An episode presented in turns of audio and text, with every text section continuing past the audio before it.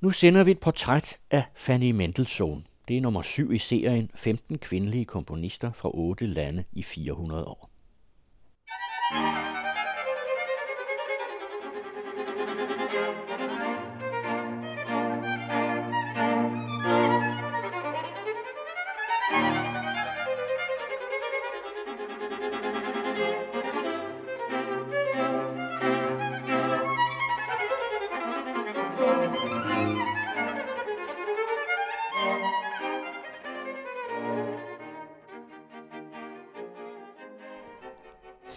Mendelssohns liv er meget svært at adskille fra lillebroren Felix. De to var nært forbundne og arbejdede også sammen. Hendes første værker blev udgivet i hans navn, og det var ham, vidunderbarnet, der strøg til tops fra en ganske ung alder. Men det er Fanny, vi skal høre om i denne serie om 15 kvindelige komponister fra otte lande gennem 400 år. Hun voksede op som den ældste af fire børn i et velhavende, liberalt og kulturelt jødisk hjem, hvor forældrene var meget optaget af, at deres børn fik undervisning i musik, litteratur og malerkunst. De første år boede familien i Hamburg, men flyttede til Berlin i 1811. Børnene blev ikke opdraget som jøder, og siden blev de alle hjemmedøbt af en præst tilhørende den evangeliske kirke i Berlin. De første klaverlektioner fik hun af sin mor, og hun blev hurtigt utrolig dygtig – 13 år gammel spillede hun samtlige 24 præludier og fugaer fra Bachs Wohltemperetes klavier og uden ad, og det siger ikke så lidt.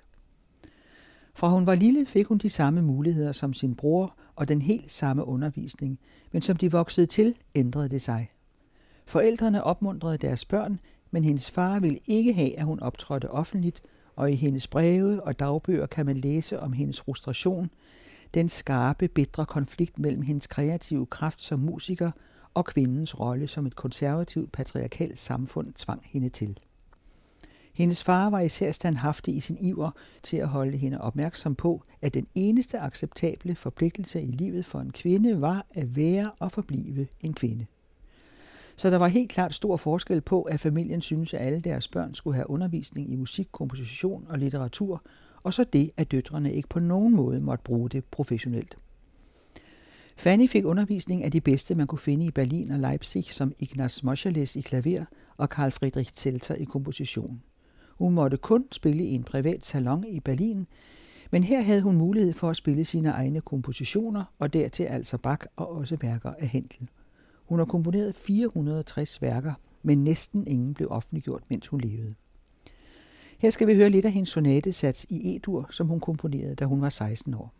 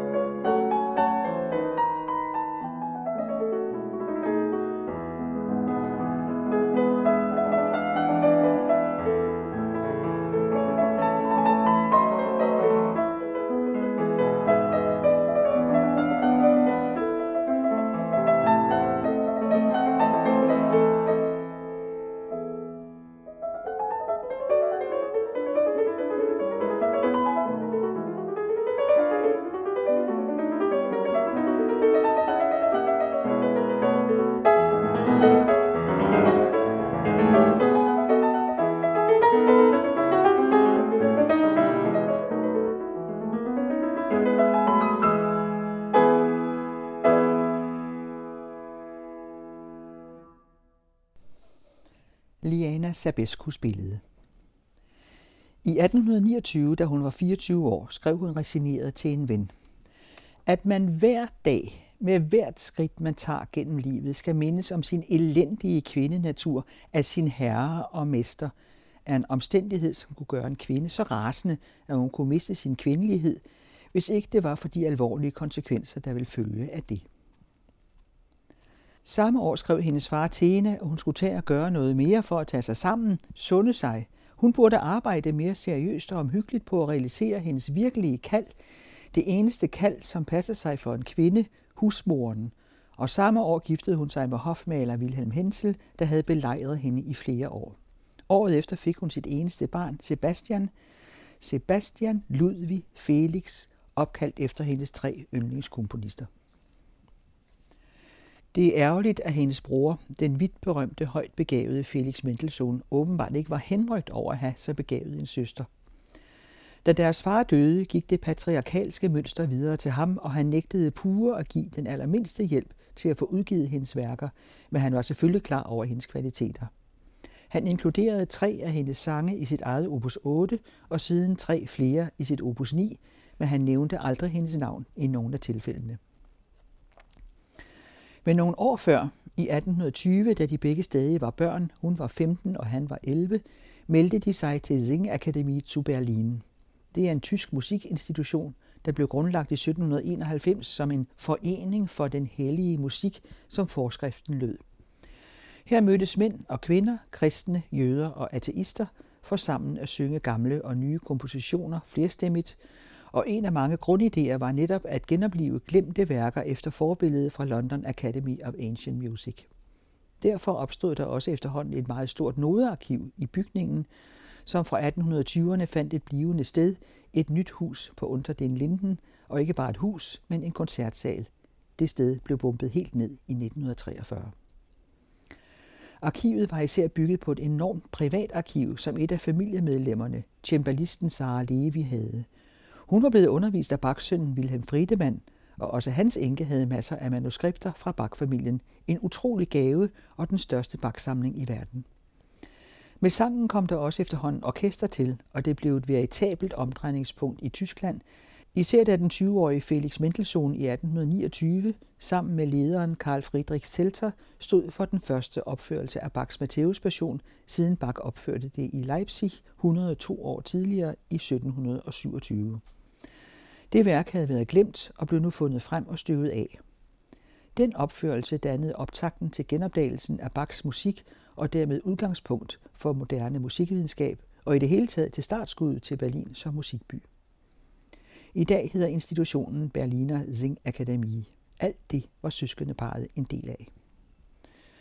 Sonntagmusikken i Leipziger Straße 3 søndagsmusikken, var den private salon, som Fanny havde fået lov at spille i, når familien nu ikke ville have, hun spillede offentligt. I 1831 satte hun nyt liv i den og kunne invitere de helt store navne til at spille der. Franz Liszt, Paganini, Louis Spohr, Jenny Lind og den ganske unge Clara Schumann for at nævne nogen. Den berømte pianist Clara Schumann var 14 år yngre end Fanny og havde tidligt en karriere, som Fanny nok kunne have drømt om og sikkert også kunne have fået, hvis omstændighederne havde været anderledes for hende.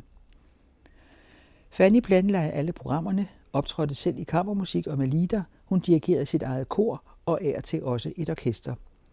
Hun introducerede det berlinske publikum til musik af Beethoven, Bach, Mozart, Karl Maria von Weber og naturligvis også af hendes bror Felix, der allerede som 17-årig slog igennem med overturen til en skal sommernatstrøm. Men hun havde også mulighed for netop der at få opført sine egne værker. Det var acceptabelt nok for en amatørmusiker, syntes tidens samfund, men at få udgivet sine værker i eget navn var noget helt andet. I 1831 havde hun komponeret et oratorium til tekster fra det gamle testamente, Oratorium nach Bildern der Bibel. Der var hun 26 år, og det blev uafført i 1984 i Køln, 153 år efter. Men det er også blevet opført i København på Glyptoteket i 1991, hvor Morten Schult Jensen dirigerede Musikvidenskabelig Instituts kor og Københavns Ungdomssymfoniorkester. Vi skal høre overturen fra Kølner opførelsen.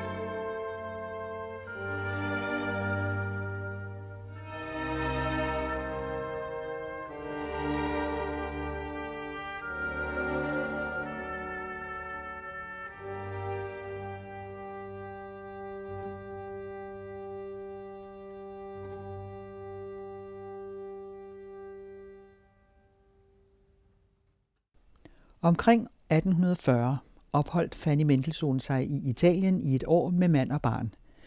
Det år var godt for hende, for der slap hun i hvert fald for en periode fri for indflydelse af sin familie. Opholdet i Rom med ugenlige visitter i Villa Medici havde en enorm effekt på hendes videre udvikling, både kunstnerisk og personligt.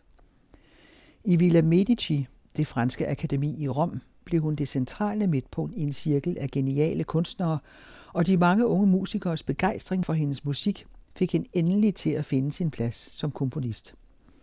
En af dem var den helt unge Charles Gounod, 13 år yngre end Fanny. Han havde modtaget det franske legat Prix de Rome, Romerprisen, til tre års ophold i Villa Medici. Han især gav hende mod til kampen for at blive en kreativ kunstner til trods for de kræfter, der arbejdede imod hende. I denne lykkelige, frugtbare periode komponerede hun mange klaverværker, grundlagt på den glæde, det var at være favoriseret og midtpunkt på hendes Italiens ophold. Et af værkerne var klavercyklusen Das Jahr, året, et gennembrud for hende. 12 korte stykker, hver med sin månedsbetegnelse. Das Jahr skrev hun på farvede stykker nodepapir, og hendes mand, maleren Wilhelm Hensel, illustrerede dem. Han var en ægte mand, der støttede sin kone, hvilket jo ikke var særlig almindeligt dengang. Hvert stykke er også akkompagneret af et kort digt, og hun fortæller selv om processen bag klaverstykkerne i et brev. Jeg har komponeret temmelig meget i det sidste stykke tid og har kaldt mine klaverstykker efter mine favoritsteder. Dels fordi det er vigtigt for mig at mindes de steder, og dels fordi vores dejlige udflugter var i min hukommelse, mens jeg komponerede dem. De vil forme sig som en dejlig souvenir, en anden slags dagbog. Men forestil dig ikke, at jeg vil sætte disse navne på, når jeg spiller dem i Berlin. De er udelukkende til hjemmebrug. Stykket Februar er inspireret af det romerske karneval, og de syv anslag er et stort klokketårn, der annoncerer morgenens komme og afslutningen af karnevalet. thank you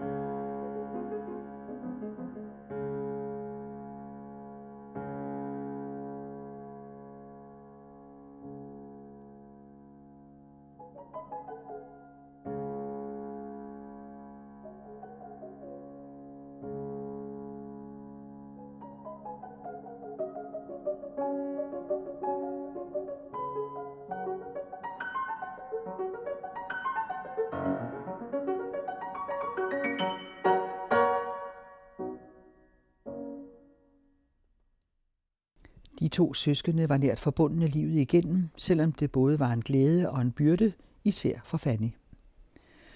I 1842 blev Felix Mendelssohn modtaget i London af dronning Victoria. Han var en af de komponister, som blev meget berømt i England. Det blev sandelig også Haydn og Dvorak, for England havde slet ikke haft store komponister, efter at barokkomponisten Henry Purcell døde i 1695. De engelske komponister kom først med Elgar, Vaughan Williams og så i den grad Benjamin Britten, så der var et hul på flere hundrede år. Englænderne elskede Felix Mendelssohns musik, så dronningen ville gerne træffe ham. Men så skete der det, at hun bad ham om at synge hendes yndlingssang, nemlig Italien, til et digt af Franz Grillparzer. Og af, det var ikke hans, men Fannys. Den sang han indlemmede i sit opus 8. Det måtte han jo tilstå over for dronningen. Ikke så lidt af en triumf for Fanny at høre den historie, og den skal vi høre her sunget af Susan Gritton. Schöne und schöne schmückt sich der Plan, schmeichelnder Lüfte wehen mich an. Fort aus der Brose, Lasten und Mühe, zieh ich zum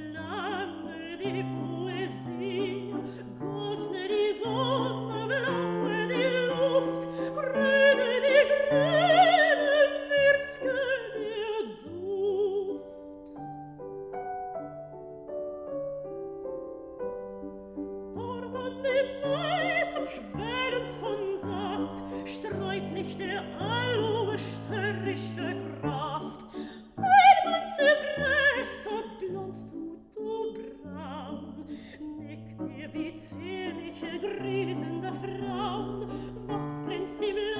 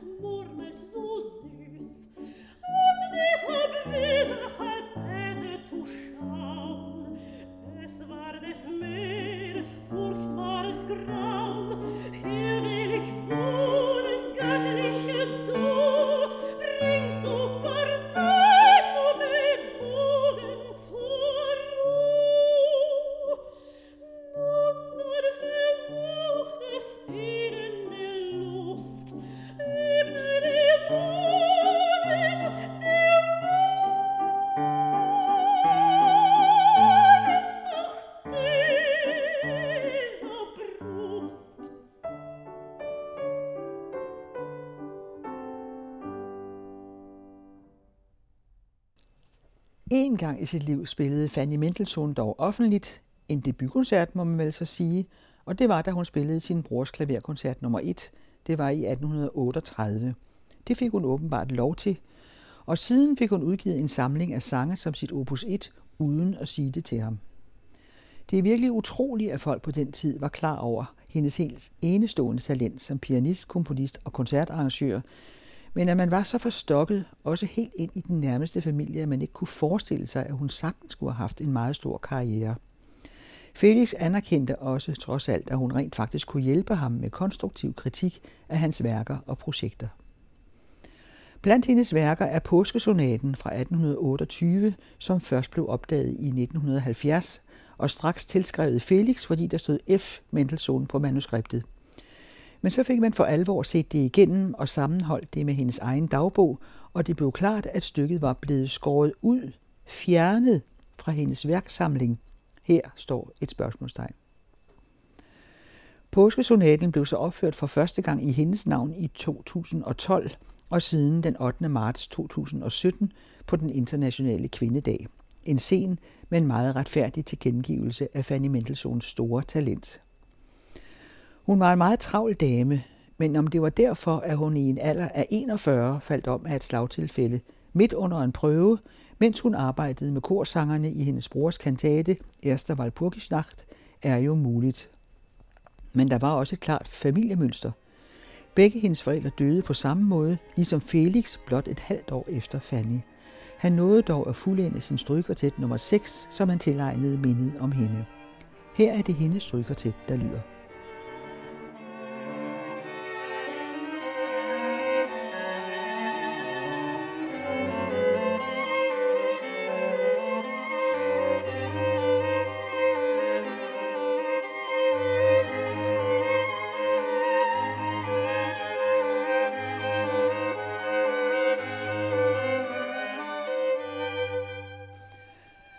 Musikken var af Fanny Mendelssohn. Sonatesats i E-dur spillet af Liana Sabescu, overturen til Oratorium nach Bildern der Bibel med kor og orkestre fra Køln og Korinthe, ledet af Elke Mascha Blankenburg. Februar fra klavercyklusen Das Jahr, igen med Liana Sabescu. Italien, sunget af Susan Gritten med Eugene Asti ved klaveret. Et uddrag af tredje satsen af strygekvartet i Estur, spillet af Renate Eggebrecht, Silvie Bachhuber, David Kahn og Friedemann Kupsa.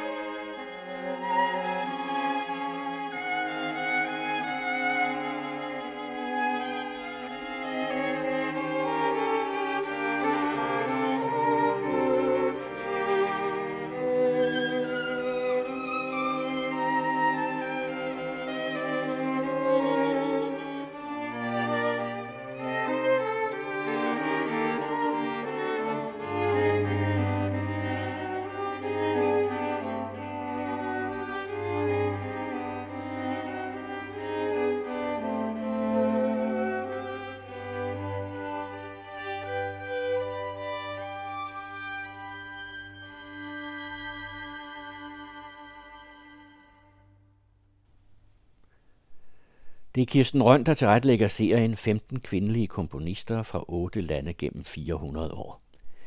Den næste er Cecil Chaminat. I kan finde de andre udsendelser under serier på vores hjemmeside.